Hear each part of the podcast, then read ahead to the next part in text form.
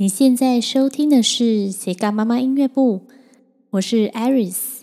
这个节目呢，跟大家分享英文、音乐学习以及亲子的教养。那么今天是斜杠妈妈音乐部的第二十集，今天是特别的一集哦，要来聊聊夫妻关系与孩子相处的平衡。那么呃，过了两个礼拜没有更新，是因为呢我们遇到了那个防疫假啊，班上有同学确诊，所以就是我们是从呃四月二十二号那天我们就觉得有发烧，那后来去检查之后呢，是扁桃腺炎，那就是一般的感冒。那我们就会先自行的请假，那自行请假，嗯，办就是病假。那病假完之后呢，就开始，呃，班上有同学确诊，所以就开始放假，一直放到嗯、呃、下个礼拜才要开始去上课。所以这几天都是在忙孩子，还有就是线上课等等的，就是时间很混乱这样。好的，那再来就是家里呢又有重新的油漆，因为因为我先生他很注重风水，都希望家里呢就是干干净净的，然后嗯、呃、墙壁啊也要很干净这样子，所以就也把嗯、呃、孩子的房间还有客厅呢，嗯、呃、油漆都换了别的颜色。那今天要跟大家聊聊呢，就是在夫妻孩子的家庭当中呢，其实都要找到很多的平衡点，像很多都是双薪家庭啊，还有照顾分工的工作，那还有以及那个家庭感情的这个维系。生活中大大小小的事情呢，其实都跟这些嗯、呃、还有情绪呢很大的关系。那今天算是一个特别的一集，因为今天是五月八号，是我老公呢跟我求婚的特别的日子。那在这一集当中呢，我想跟大家聊聊嗯、呃，我跟我先生呃相处的模式，还有孩子呃怎么样相处。那其实呢，我是差不多在大二大三的时候呢，有一次是在这个圣诞节表演的时候呢认识我我先生的。那那时候呢，他就是去看我们表演嘛，那时候我是跟我妹妹还有一个唱声乐的老师，然后一起去去那个真理大学表演。那他那时候呢是代表一个一个政治的组织的执行长去参与的。那在之后呢，因为我想要那个表演的这个影片，那他跟我说他有那个影片，所以那就就那时候是 M S N， 然后就联络了这样。那联络之后呢，他就跟我说他他想要约我出去这样。那陆陆续续聊了两个多礼拜之后，就一起出去吃饭啊等等的，然后就跨年的时候就就在一起这样子。那那时候差不多就是大二下大三的时候。那我先生本身是做政治媒体，那跟我是音乐工作有非常大的落差，就是完全是不同领域的，就是不同领域的工作。那我觉得也很好啊，就是可以互相学习。那我一直都很喜欢学习新事物的人嘛。那那时候呢，我大学毕业的时候就结婚嘛。那在二十五岁的时候就生了哥哥老大。那很多人就问说，嗯，都没玩到就结婚生子，那你会不会后悔？那其实我觉得人生当中有没有什么后不后悔的事情？因为我我自己一直以来都是做有计划的事情。所以我常常呢也是会遇到很多挑战嘛，因为你自己开了音乐公司等等的，那很多的客户会给你很多很多的挑战，还有很多的难题，那你就要一一克服。那我也会想要解决，那同时也可以提升自己。那我还记得我那时候呃快二十六岁的时候呢，还带了孩子去了一趟德国。那那时候我是只身去德国，因为那时候去找我妹妹，我妹妹去德国留学，留学了四年。那那时候她就觉得说，她已经在那边最后一年了，她希望我可以去跟她带着孩子去找她，然后她带我们去很多地方玩。那她就跟我说，如果你这次不去的话，你一定会后悔。那那时候我就冲着她这一句话，我就带着孩子去德国，去了一个月。然后那时候在进入海关的时候，很很有趣的一件事情哦。就是进入海关的时候呢，我带了我所有的我的在台湾的财产证呃财产啊证明等等，他都不相信我，他觉得我是一个未成年的小孩，或者是呃他是觉得我是一个还不到我那个年纪的，然后怎么会有一个小孩，然后要带着小孩去找妹妹玩，然后他们就觉得这个好像很不合符合逻辑。那可能那时候我就给他所有证明，他都不相信我。后来呢，他就问我的一句话说：“你要怎么证明那个是你的孩子呢？”那后来我就是啊，突然想到我有带户口名簿，然后就是让他对照我的护照，还有小孩的护照，然后他才让我过关。就觉得还蛮有趣的。那聊聊我先生，我先生他是大我四岁，那他是巨蟹座，就巨蟹座就是属于，就像我爸也是巨蟹座，就是巨蟹座就是属于那种很温柔体贴的，然后但是有很碎碎念的那种星座，就跟我爸一样这样。然后但是呢，他就是又对我很好。然后那我自己是处女座，然后我我自己本身是很不会煮东西，然后也很不会煮饭的人，所以我对于我自己不会的事情呢，然后那个另外一半又很会这一方面的厨艺啊等等的，就很吸引我。然后我又是那种很爱吃的人，那所以他就是很很会煮饭，所以可能有一些优点是大概就会煮饭吧。那还有呢，他就是那时候婚前的时候呢，他嗯有房子嘛，那我们就想说打算嗯、呃、过嗯、呃、就是要打算结婚。那那时候呢，他就想说他把他所有的财产都登记在我这里，所以他现在身上就是几乎就是没有任何财产，包含车子房子等等。那我那时候就其实我现在也问他说为什么要这么做呢，他就觉得说那是给我一种信任还有爱吧。所以他在嗯、呃，像是他是纪念日的时候、生日的时候啊，他都会记得送礼物的那一种。那我就是那种属于比较冷一点的星座，就是处女座嘛。那但是他们就是比较就是像他巨蟹啊，然后还有还有哥哥是双鱼座，他们都是属于感情非常丰富的那一种星座。那就是刚好就是嗯、呃、互补啊，互补的星座。所以我在觉得说爸爸在跟孩子相处过程当中，其实我一直在调整学习，因为我觉得我是一个很很呃很紧张的一个妈妈。因为在其实在爸爸跟孩子相处的时候，其实 我, 我是会很紧张的，因为会紧张说就是爸爸会教坏小孩，还是说打乱就是我们平常的作息或是嗯、呃、教养等等的。我是会带头玩乐啊，例如说妈妈出门工作的时候，然后小孩就是一直看电视或是吃零食吃到饱那一种，然后或者是讲故事的时候呢，结局是就爸爸乱编的，然后编到后来就是小孩就说妈那个不是那个结局，然后爸爸在那边乱讲，然后等等的，或者是说好像哄小孩睡觉，然后爸爸就自己先睡着那种，然后小孩还醒着，然后说妈妈妈妈爸爸睡着了那种，然后我就觉得很气。可是后来呢，慢慢就一直调试嘛，就是看开了，就觉得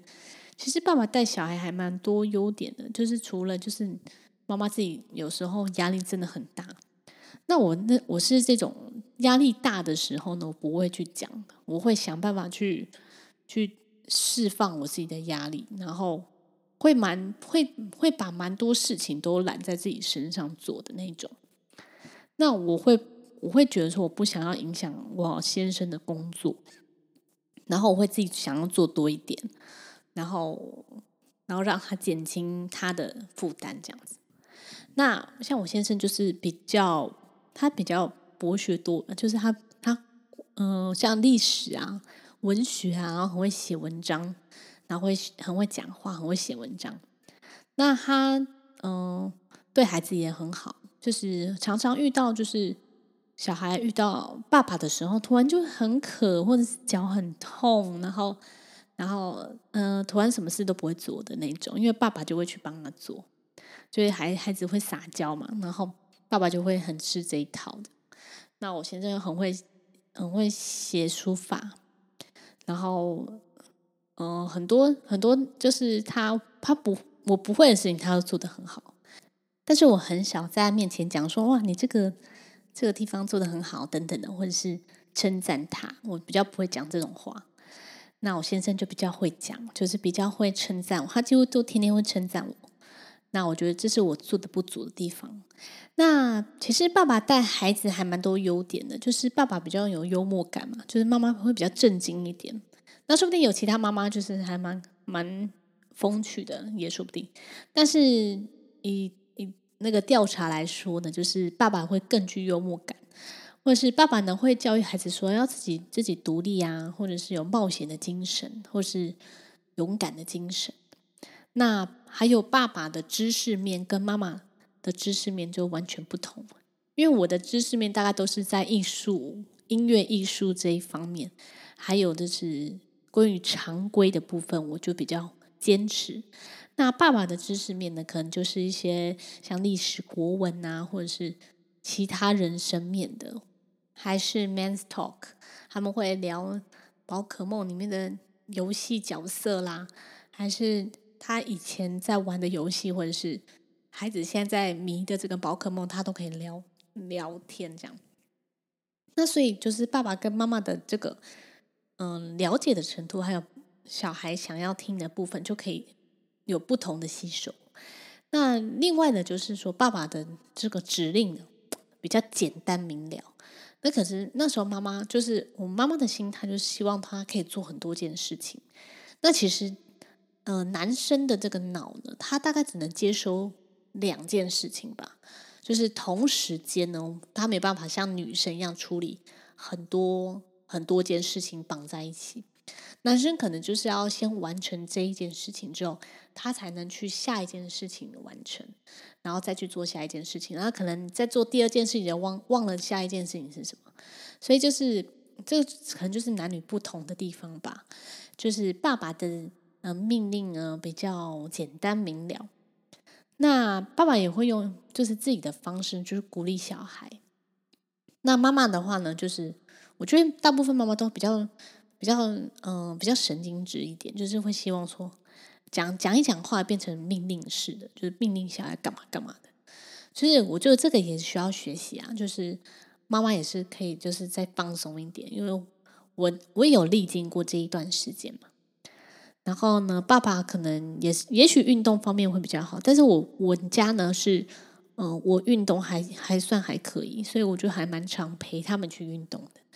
那如果呃爸爸带去的话，爸爸也会也会愿意陪他们去玩。所以我觉得像之前我去工作的时候，就是呃婚礼工作等等的，那我先生还有带他们，就一等于一打三，爸爸一打三带他们去动物园玩。一整天，其实我个人还蛮佩服他，而且那次我还蛮觉得蛮感动的。但是我的个性就是不太会说这种就是比较肉麻的话，但我先生比较会讲了，就是他比较会就是夸夸赞我这样。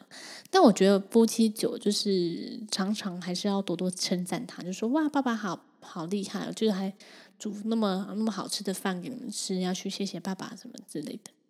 那就是我个性比较正经一点，所以嗯、呃，小孩呢跟呃爸爸呢就会常常就搞笑给我看这样，所以在我觉得在过了这个十一年这个感情婚姻当中，有几点我觉得非常重要的，就是维持感情的方式呢，就是像第一个呢，我觉得要有维持着聊天的习惯，像每天聊天，其实我觉得大部分的夫妻都是在聊孩子。那这几年嗯、呃、当中呢，我觉得就是孩子的部分我就会慢慢抽离一点，就是不要全部都是在讨论小孩怎么样怎么样。那我觉得夫妻要有自己的聊天的这个话题，不要全部都是小孩。那还要有这个夫妻独处时间，就是比如说礼拜六晚上啊，或是礼拜五晚上，那礼拜六比较没什么事情的时候呢，就是可以一起喝点酒啊，或者是一起看个电影啊等等的。然后第二个呢，当然就是很重要的，就是维持夫妻的关系生活，但有时候吵吵闹闹的，但是就是床头吵床尾和，就是有时候常常就是这样子，就是嗯、呃，维持夫呃夫妻关系也是很重要的嘛。然后第三个呢，就是身材的保养，就是我觉得不要因为嗯生了孩子之后呢，就是身材走样，就等于说我我其实在怀老大的时候呢，四十二公斤，之前四十二公斤，然后呢，在生老大之前，我已经胖了六十公斤了，六十公斤，那我我中间已经胖了这么多，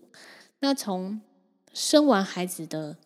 后面一个月，就是等于小孩满月的时候，我又回来四十五公斤，四十四公斤，所以我觉得这个这个落差还蛮大的。那我要怎么瘦身呢？我那时候好像是嗯、呃、喂母奶吧，然后还有就是嗯、呃、还有控制吃的东西，然后我很刻刻意的，就是不要吃一些淀粉类的东西，然后让自己胖的东西。那第二个的时候呢，我大概就是胖了十。十二公斤吧。那第三胎的时候，我就是只胖了七公斤，就是大概生完小孩之后，这个七公斤就没了，所以现在大概维持在四十五公斤，还是偏比较比较胖一点啊，最近比较胖一点。但是我觉得身材保养这件事情非常重要。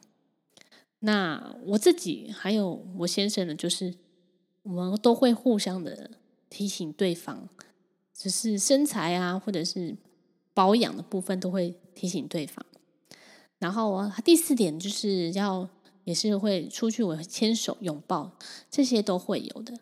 然后第五个就是要多多称赞老公，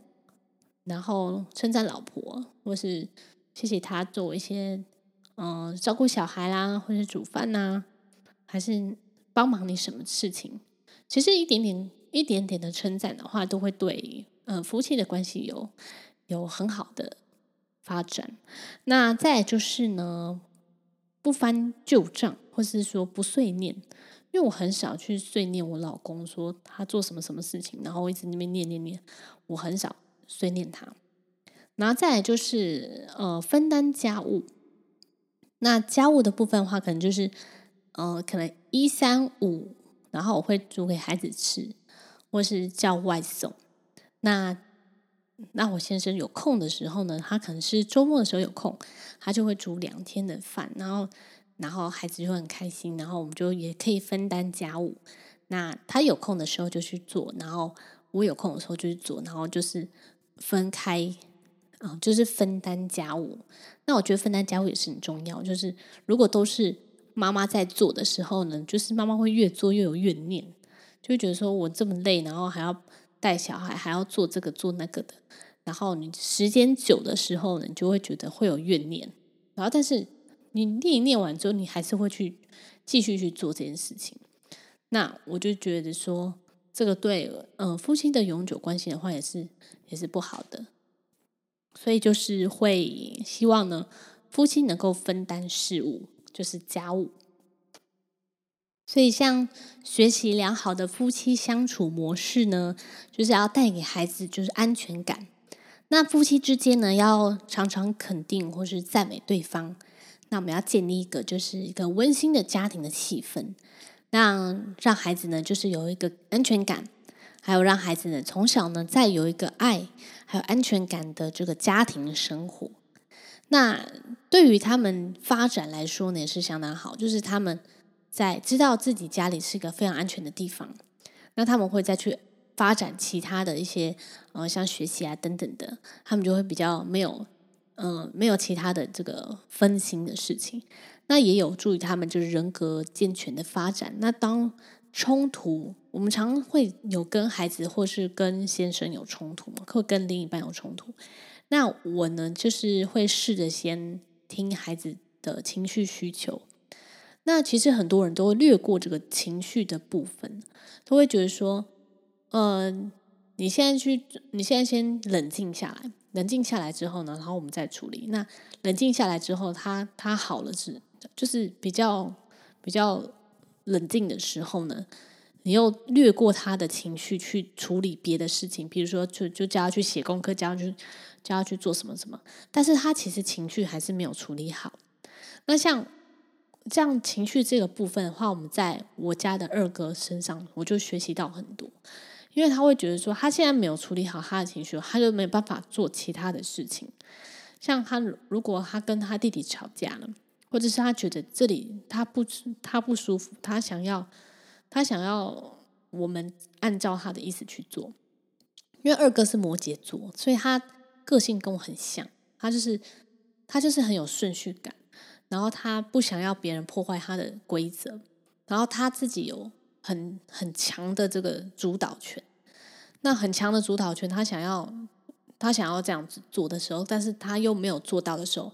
他有时候会气自己，或者是气呃可能捣乱的那一方，就是可能弟弟等等等。那他就是一定要现在弟弟跟他马上道歉。那如果弟弟觉得他没有错，然后他有没有碰到他什么，然后弟弟就不道歉，然后他就会焦灼在那边，他一定要他一定要我去帮他处理好他这个目前这个情绪，还有弟弟的事情，他才能他才有心去做下一件他想要做的事情。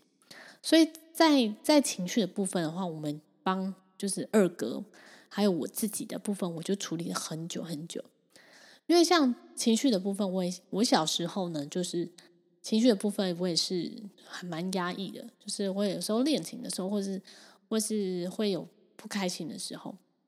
那不开心的时候，老师会叫我们去怎么样去去释放自己的压力。其实我觉得念音乐能够念音乐系念到高中以上的，我觉得他们的抗压性都非常高。怎么说呢？就是我们在考试的时候，前呃两三个月，或是呃有可能半年前。然后我们就要开始准备这些东西，然后还要背谱，然后还要做很多很多的前置作业，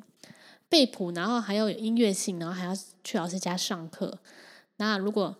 到一半之后发现这个曲子根本不适合你，你要换曲子，那你在前面一个月的时候你要换曲子，你要怎么背得起来？那那林林总总这些都是压力。那你要克服这些压力，然后把这谱背起来，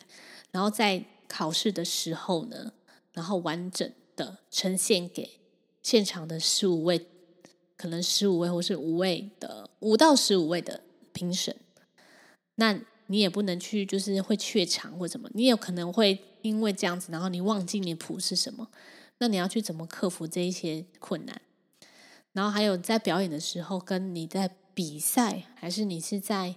练习的时候，完全心态都是不一样的。所以我觉得这个抗压性部分，我是从小就是一直一直训练，所以我就知道说呃，抗压性的这个部分我要去怎么去协调，怎么去疏解。但对于孩子来说呢，就是他呃疏解压力的部分他没有办法处理到很好，那他也不知道说他到底要怎么样才能不生气，然后不去在意这件事情，还是说他应该要怎么疏解自己的压力，那方法是什么？那我们就是会慢慢的去跟他倾听他的情绪需求。那倾听完他的情绪需求之后，然后再再去处理他的处理他的情绪，然后然后找到方法让他能够接受。那我们就是要记得说，我一直一直在那时候用我的方法教他。那我觉得说一开始都用我的方法，我觉得就是会比较生硬一点，但是会一直做调整。因为孩子已经呃最大九岁了嘛，在这个九年当中呢，我从完全就是不知道该如何去处理孩子的情绪，到现在呢，就是慢慢会去听他们讲什么。那听他们讲完他们自己的呃困难点之后，我们再一起去想办法来解决他这个情绪部分的问题。那后来呢，就觉得说家里呢是讲爱的地方，那不是讲理的地方，所以我要去先去处理他们的心情，要照顾孩子的心，再去处理他们的事情。那我在心中呢要感受他们，而且是同理心的部分，同理心去体谅对方。那我们再去谈，就是再去处理他的情绪的，他想要解决的问题。那我们在双方的理性，然后就是用爱去理解沟通，这样子才能把他们的冲突，然后还要把事情解决这样。那解决之后，我们就慢慢一步一步越来越好。那他等到他下一次再遇到这个情绪状况的时候，他就能够去疏解他自己的呃情绪的问题，或者是去抒压还是去解决他这个类似的问题，他会试着想要去解决。那如果呃面对冲突，他也比较不会那么去去压抑，或者是说他不知道该怎么处理，他就用哭的，去用闹的这样子。所以孩子从中呢也可以学到怎么样处理好冲突。所以我跟我先生在家也是也是几乎完全都不会就是大小声吵架，或者是在在孩子面前然后闹啊，或者是在生气等等的，就很少很少，几乎都没有。所以今天就是要跟大家分享嗯、呃，比较特别的一集，就是夫妻关系还有孩子相处的这个平衡。那主要就是讲夫妻关系呃的经营。那如果你有其他的像夫妻关系的问题的话，你也可以在留言区留言给我，或者是到我的粉专三宝妈爱丽丝的生活记录，那我也会在下一集的最后来回答你们的问题哦。希望今天的节目呢到这里可以给你一些启发，也许我会在下一集呢再跟大家谈谈夫妻关系的经营等等议题。那今天的节目就差不多到这边，那希望呢可以在 Apple Podcast 给我们五颗星的评价哦。你刚才收听的是斜杠妈妈音乐部，我们下次再见喽。